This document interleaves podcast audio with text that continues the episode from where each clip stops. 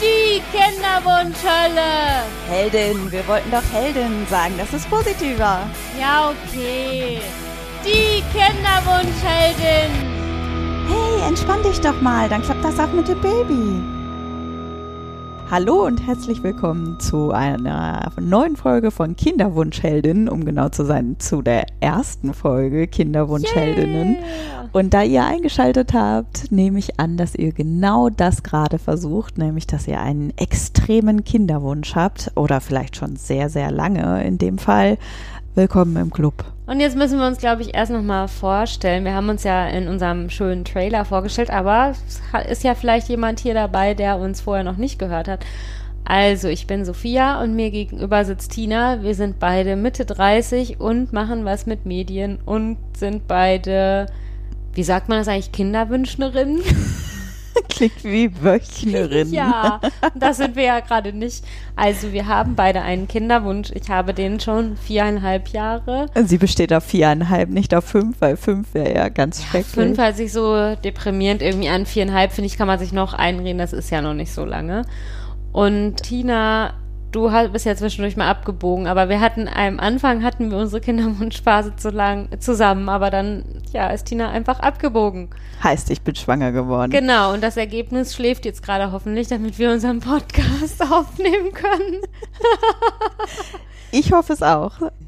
Ich Das denke, klappt es klappt. Ja, ja, das ja, ja, das läuft schon, ne? Gut.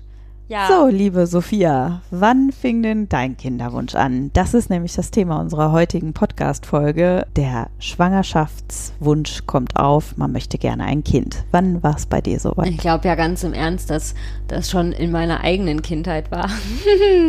ich habe eine jüngere Schwester und als die geboren wurde, habe ich ohne Witz damals gedacht, dass das jetzt mein Baby ist. Also ich glaube, ich wusste gerade so halbwegs, wo die Babys herkommen, aber ich habe, als sie dann da war, schon ziemlich so meine Muttergefühle an ihr ausgelebt. Und deswegen war für mich eigentlich schon immer klar, dass ich auch mal selbst Kinder haben wollte. Wie schwer das dann wird, wusste ich ja damals noch nicht. Da war ich noch so auf ein totales Happy End irgendwie gepolt. Naja, wusstest du das tatsächlich auch schon so lange oder kam das bei dir erst später auf? Ach, ich glaube, ich hatte den Nestbautrieb schon so mit 20, muss ich ehrlich sagen. Und dann habe ich gedacht, ach nee, erstmal noch ein bisschen Party machen, erstmal studieren. Dann habe ich mir ja auch einen jüngeren Mann geangelt, dann war der Der noch nicht schickt. so weit. Ich habe auch einen jüngeren Mann, aber meiner ist nicht so viel jünger wie deiner. Ich habe, du hast noch, du hast es noch richtiger gemacht als ich. Ja, aber er wollte dann erstmal fertig werden mit Studieren. Und ich glaube, da lag auch schon der Hase im Pfeffer. Ich habe immer so meine biologische Uhr, die macht immer Tick, Tack. Ja, das habe ich leider auch. Ja. Und es wurde dann immer lauter, immer lauter. Und an meinem Geburtstag, da hat er dann auf einmal gesagt, ah Schatz, weißt du was, komm, wir probieren es dann jetzt.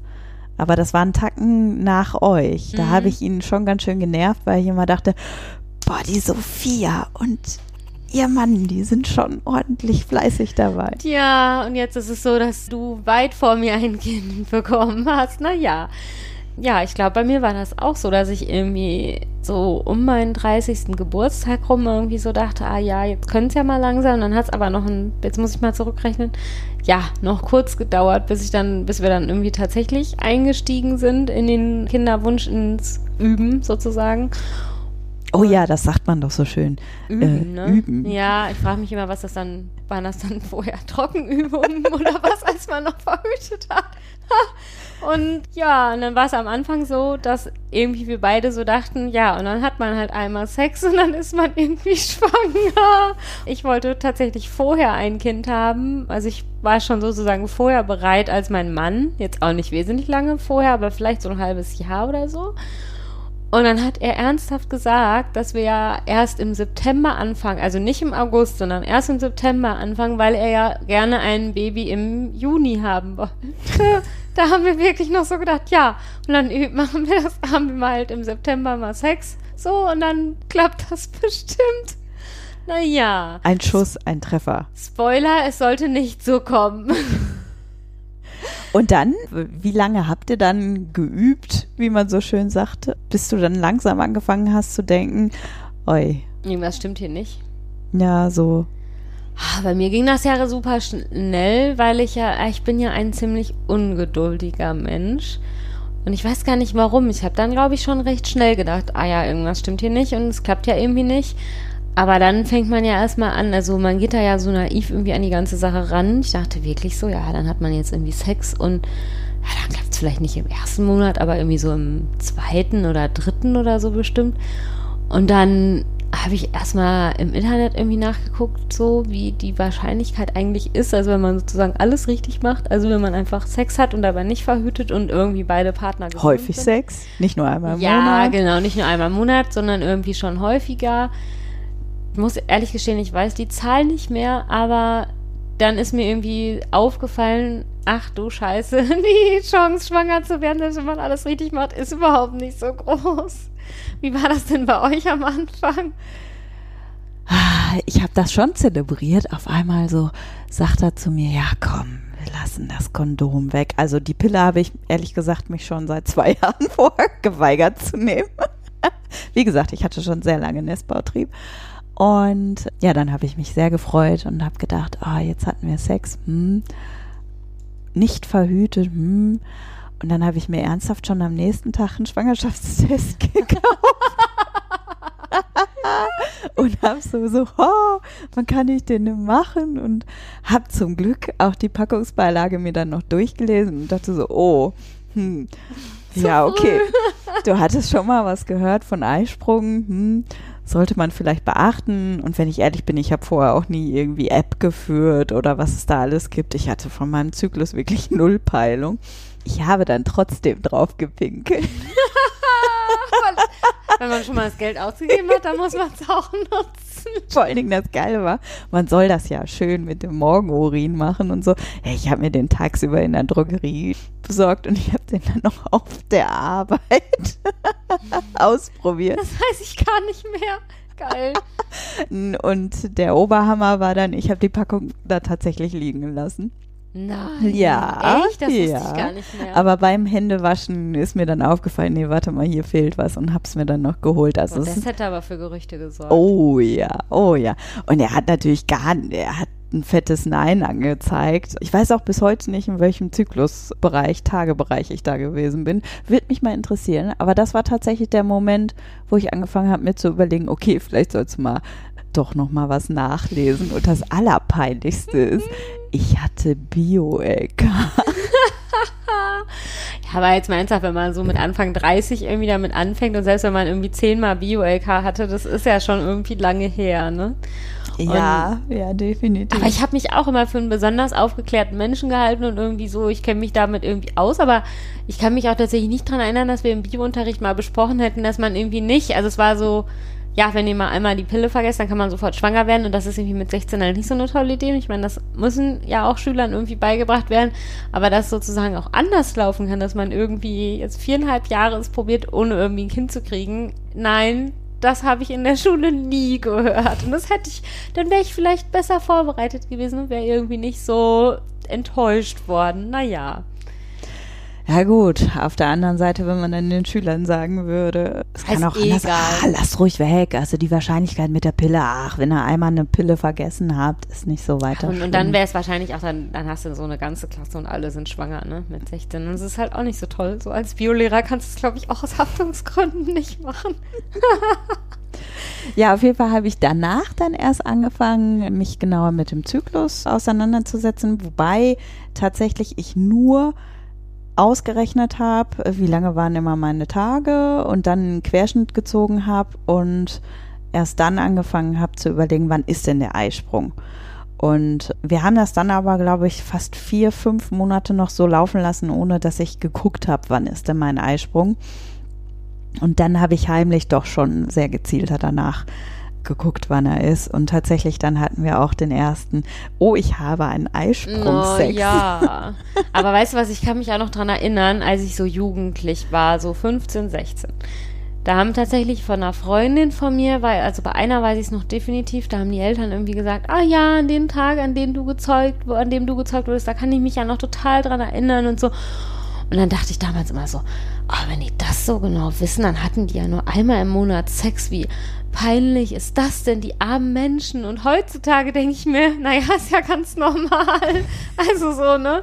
wenn, wenn man irgendwann so lange äh, oder länger versucht, ein Kind zu bekommen, dann weiß man halt irgendwann ganz genau, wann man seinen Eisprung hatte. Und dann weiß man auch, wenn man jetzt in dem Zyklus schwanger geworden wäre, wann das Kind gezeugt wurde. Und dann könnte ich später meinen Kindern auch sowas erzählen. Und meine armen Kinder würden dann denken, ah, die, Wie also die peinlich. schlimm. Die haben ja irgendwie nur einmal im Monat Sex, die Armen. So, bei denen geht ja gar nichts mehr. Und ist ja schon vor 30 Jahren bei denen gar nichts mehr gegangen, ne? Ja, aber man wird irgendwie im Laufe der Jahre eines Besseren belehrt. Ja, ich fand es dann so ganz merkwürdig, dass das auf einmal so technologisch geworden ist. Mhm. Das hätte ich mir jetzt so auch eigentlich nicht gedacht. Ich habe halt gedacht, das macht Spaß. Kinder machen, soll ja Spaß machen. Hat's auch die erste Zeit, bis sich so ganz langsam so dieses Warten eingeschlichen hat. Mhm. So dieses, oh, 14 Tage noch, bis mein Eisprung kommt. Hm, nicht, dass er seine besten Schüsse schon verschießt.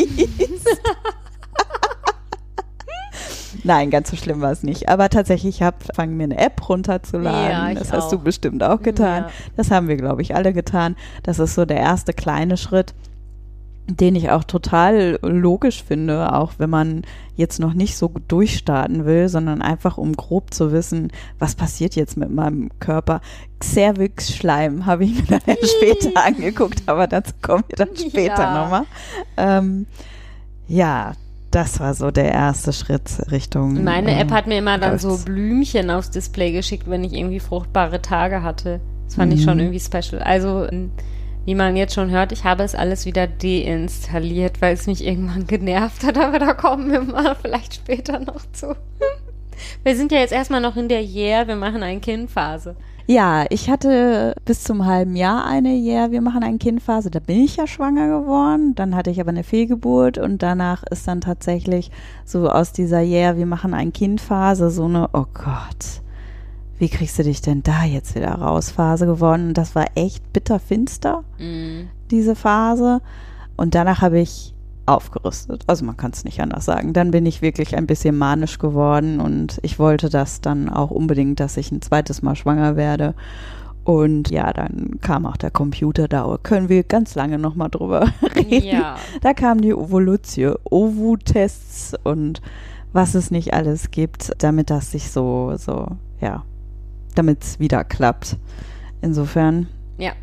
ja, dieses lange Warten Ja. dazwischen. Und ich weiß auch noch, man, man hört ja dann immer in dieser, also am Anfang auch noch in dieser Yeah-Phase, dass man sich gar nicht so irgendwie intensiv mit diesem Thema beschäftigen soll, dass man sich irgendwie ablenken soll.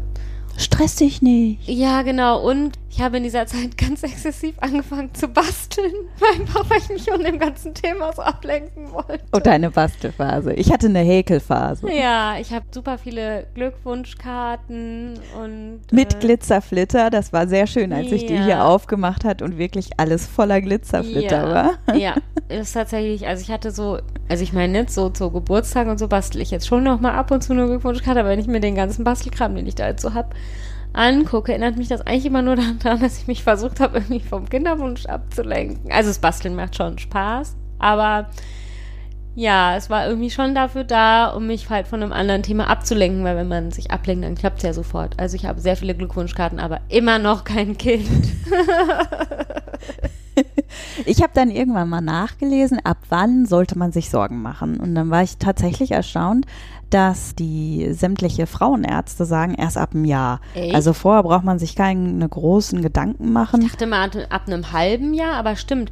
Ich glaube, du hast recht. Ich glaube, in unserem Alter ab einem Jahr, wenn man irgendwann so Ende 30 ist oder Ja, so, dann gut. vielleicht sollte man halt schon nach einem halben Jahr, weil er dann einfach, ich meine, so wie lange man fruchtbar ist, ist ja auch irgendwie von Frau zu Frau unterschiedlich, aber weil man ja so sagt, glaube ich, wenn es dann so Ende 30, Anfang 40 so ist, dann ist das Zeitfenster Fruchtbarkeit einfach auch nicht mehr so groß vielleicht. Ja, also meine Frauenärztin, die hat damals gesagt, jetzt mal unabhängig von der Fehlgeburt, da hat die dann immer gesagt, sie können ja schwanger werden, aber erst ab einem Jahr sollte man sich dann auf den Kopf stellen lassen und dass der Partner dann untersucht wird. Das ist übrigens auch ein ganz tolles Thema für das Ja. nächste. für die nächsten Folgen der Partner, Genau. der zum Onkologen muss. Ganz schlimm. war der zum Onkologen? Meiner war bei einem Onkologen. Onkologe ist doch für Krebs, dachte ich. Ach doch, stimmt. Müssen wir rausschneiden. Urologe. Okay, dein Mann war also beim Onkologen. Nein, nein, beim Und musste dann Urolog. da einen Becher wichsen. Es war bestimmt sehr special. Nein. Ja, dazu kommen wir noch später, weil man denkt, man, also wir sind ja jetzt, wir sind zwei Frauen, die über das Thema irgendwie podcasten, aber es betrifft ja auch Männer. Also es hat ja nicht nur irgendwie mit uns zu tun. Ja, wobei die Männer, zumindest war das bei meinem so, sehr lange sehr gechillt waren. Ja. Also die hatten beim Kinderwunsch, die sind da ganz anders dran gegangen. Ja. Die hatten wirklich äh, so dieses Stress mal nicht, chill mal. Mein Mann ist bis heute da super gechillt und denkt immer noch so, naja, jeden Monat könnte es jetzt passieren. Und ich denke, hab das schon so, naja, dazu kommen wir später auch noch. Ich sehe das Ganze jetzt halt so ein bisschen entspannter und denke mir, also ich, ne, ja, aber pessimistischer als er, definitiv. Ja, also meiner, der hat sich wirklich, als er sich dazu entschlossen hatte, hat er auch gedacht, wir wären ein Schuss, ein Treffer Mhm. und dann wär's das. Und ich glaube, auch in seinem Kopf hat er schon überlegt, so, hm, nächstes Jahr, dann, hm, wie ist das denn mit dem Sommerurlaub und das klappt alles nicht und so. Und als es dann ein bisschen gedauert hat und er merkte, dass ich nervös geworden bin, war er noch Meilen davon entfernt. Also der hat sich da wirklich gar keine Sorge gemacht. Liegt es an der Natur der Sache? Sind wir Frauen dazu ungeduldig? Sollten wir uns eine Scheibe von den Männern abschneiden?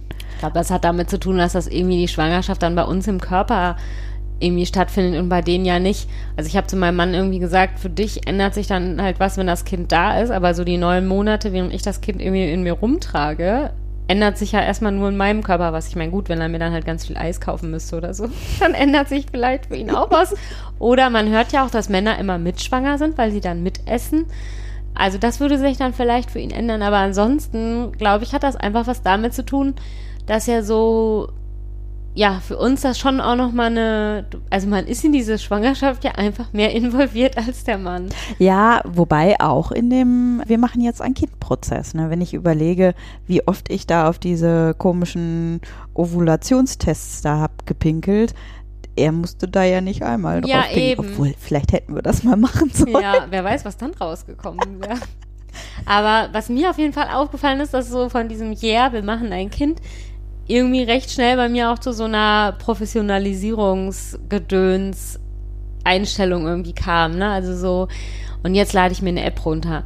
Und dann hatte ich ja irgendwann rausgefunden, also dass man ja quasi, wenn man den Eisprung hatte und man würde ja dann erst, also wenn alles irgendwie so läuft wie nach dem Lehrbuch, würde man ja dann erst zwei Wochen später seine Tage bekommen und wüsste ja dann quasi zwei Wochen lang nicht, dass man schwanger ist.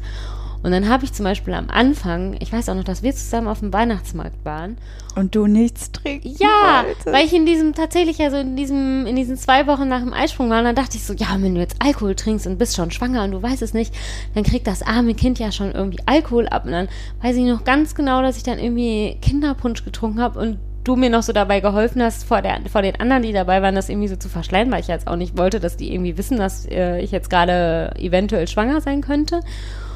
Und dann professionalisiert man sich und denkt irgendwie, also ich habe dann jedenfalls über alles so zehnmal nachgedacht und kann ich jetzt irgendwie das machen oder das essen und vielleicht bin ich schwanger und sowas alles. Und ja, also im Laufe der Jahre jetzt mal so mit dem Kinderwunsch habe ich das alles nicht mehr und muss echt sagen, dass ich damit, dass ich mich damit jetzt besser fühle. Also es hat mich schon auch so ganz schön gestresst, dass ich immer so über alles irgendwie nachgedacht habe und eben über diese Alkoholgeschichte, trinke ich dann jetzt Alkohol oder nicht? Und ich meine, für Leute, die eh nie Alkohol tr- trinken, ist ja dann egal, aber man ärgert sich dann schon, wenn man irgendwie auf einer Geburtstagsparty ist und alle können trinken jetzt was und dann könnte ich halt in dieser Phase nichts trinken. Und den hätte ich ja diese Phase jetzt vier Jahre lang immer zwei Wochen irgendwie gehabt. Und das wäre ja auch total blöd. Oh, da hätte die Gerüchteküche vier Jahre lang viel zu tun gehabt. Ja, Weil man wird dann ja schon ganz schön beobachtet. Ja. So, sie trinkt keinen ja. Ist sie etwas schwanger? Ja.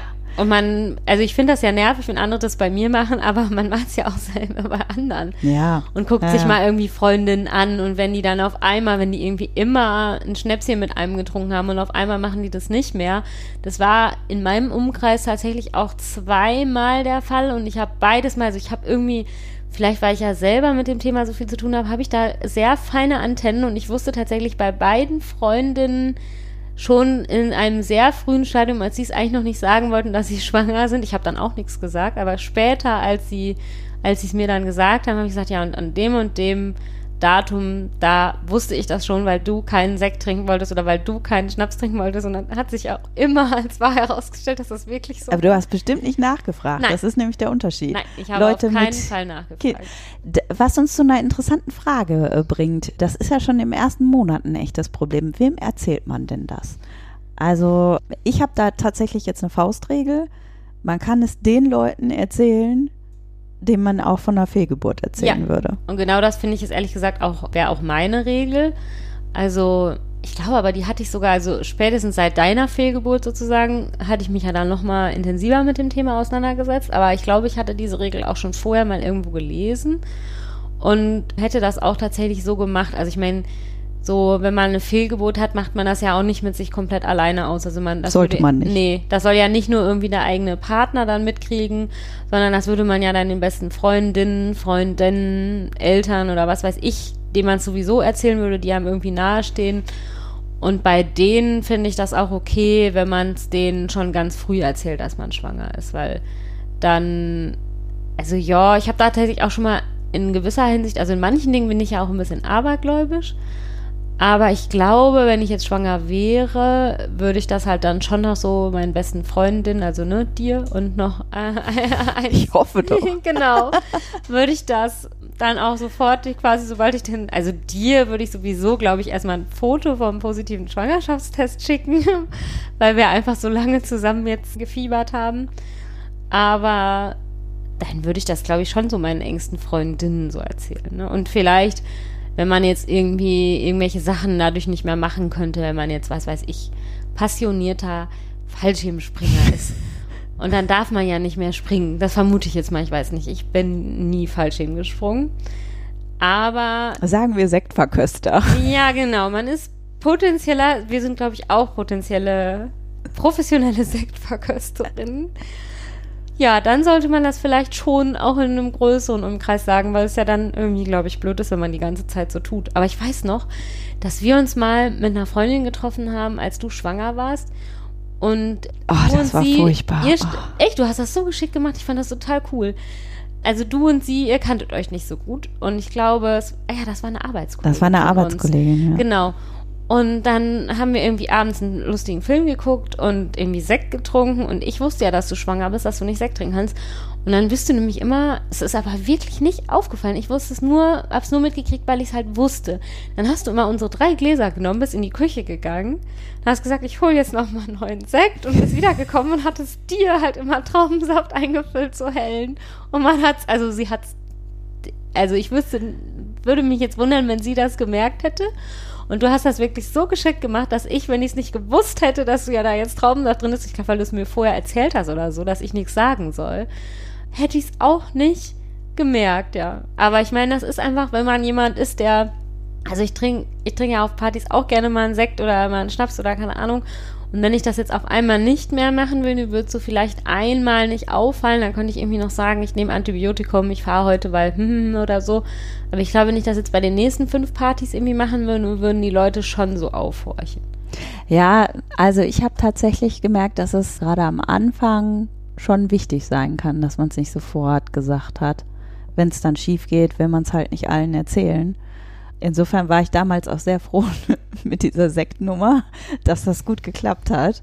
Aber tatsächlich noch wichtiger finde ich, dass man, wenn man in den Kinderwunsch einsteigt, dass man vielleicht jemanden mit dabei hat, der einen da unterstützt. Wir haben uns ja durch puren Zufall da gefunden. Wir waren ja vorher schon Freundinnen und als du dann gesagt hast, du fängst an, habe ich dann halt auch angefangen und das war wirklich richtig gut. Ich meine, zwischendurch jetzt im Nachhinein, viereinhalb Jahre später, frage ich mich, ob wir uns manchmal gegenseitig so ein bisschen da Verrückt reingesteigert haben, haben. Ja. verrückt gemacht haben. Aber ich glaube, ich bin zum Beispiel ein Mensch, ich, ich gebe es zu, ich google auch mal. Ja. Und ich habe für mich zum Beispiel dann auch entschieden, es war für mich anstrengender, gar nicht mehr zu googeln, anstatt einfach mal zu googeln. Ich habe dann tatsächlich, und das ist wirklich ein Rat, liebe Podcast-Zuhörerin, lest euch keine medizinischen Sachen durch. Ne? Das, da äh, kommt immer Krebs bei rum. Ja, stimmt. Aber zum Beispiel Ratgeber oder so, die kann man ja schon lesen und ich, ich bin halt so ein furchtbarer Forenleser, wobei medizinische Sachen überfliege ich dann halt.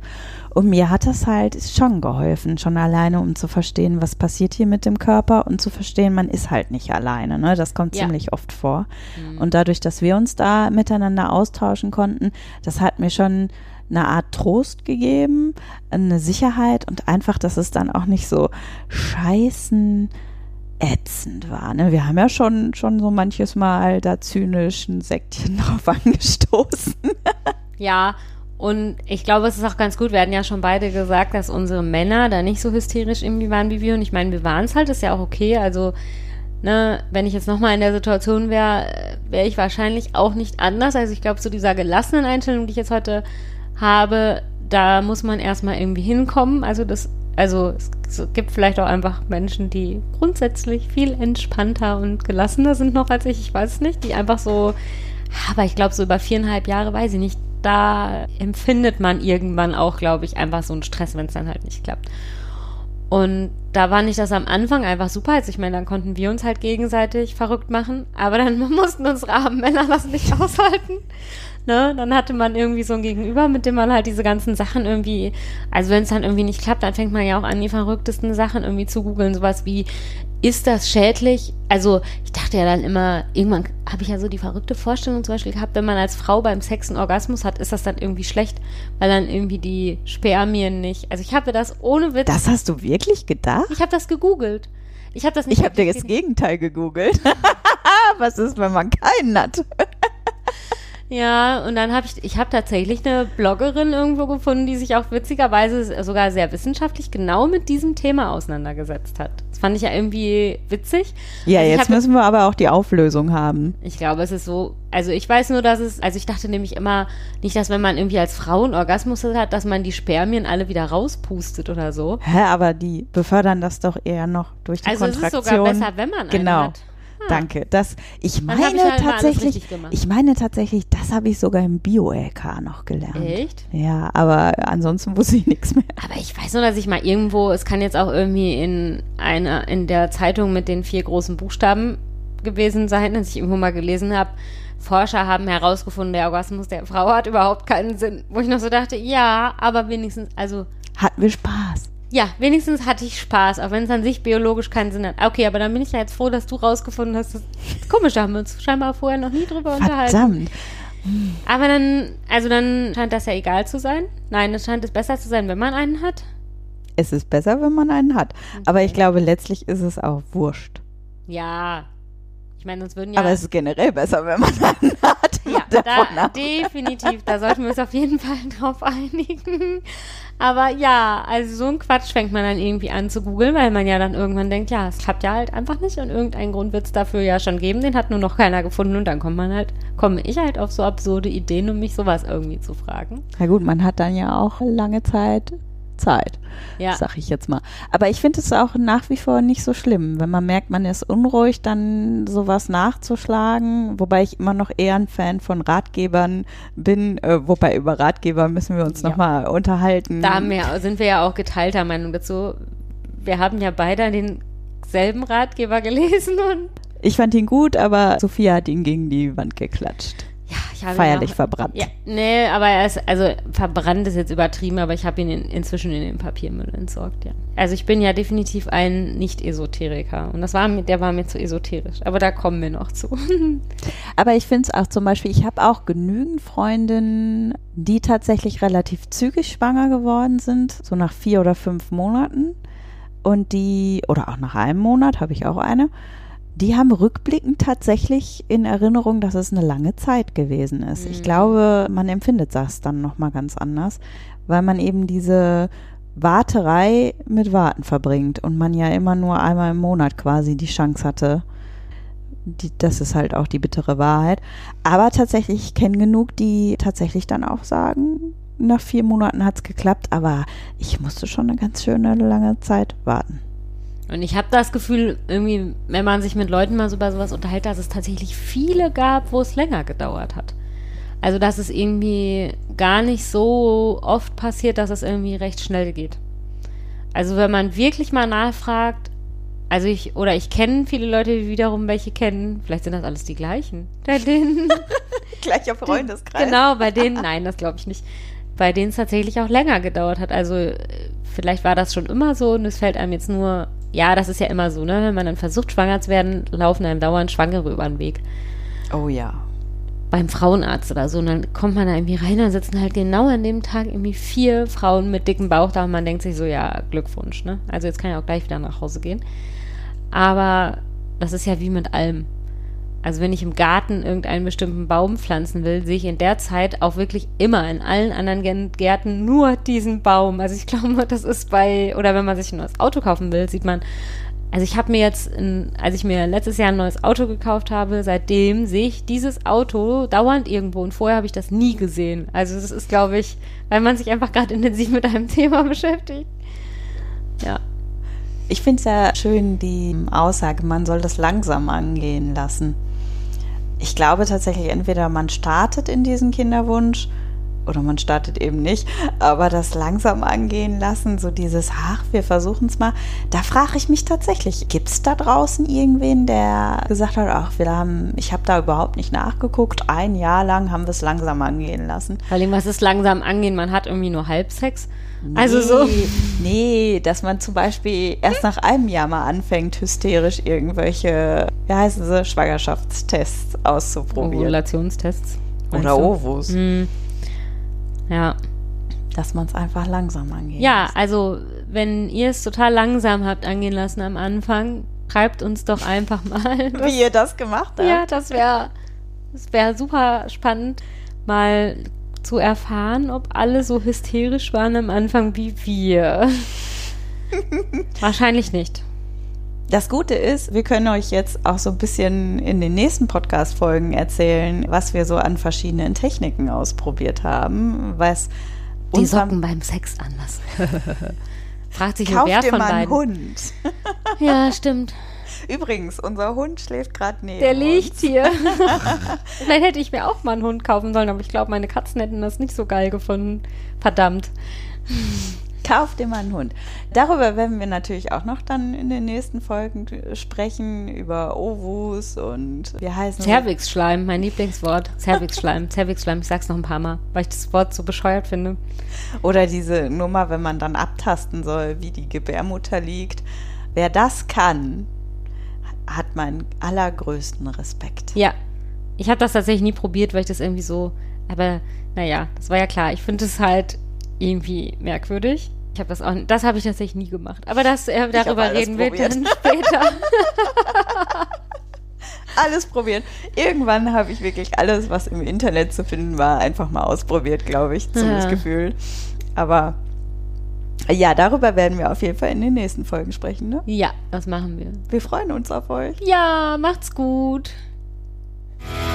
Wenn ihr mitdiskutieren wollt, schreibt uns einfach eine E-Mail an info at kinderwunsch-heldinnen.de oder folgt uns bei Instagram oder Facebook. Bis bald.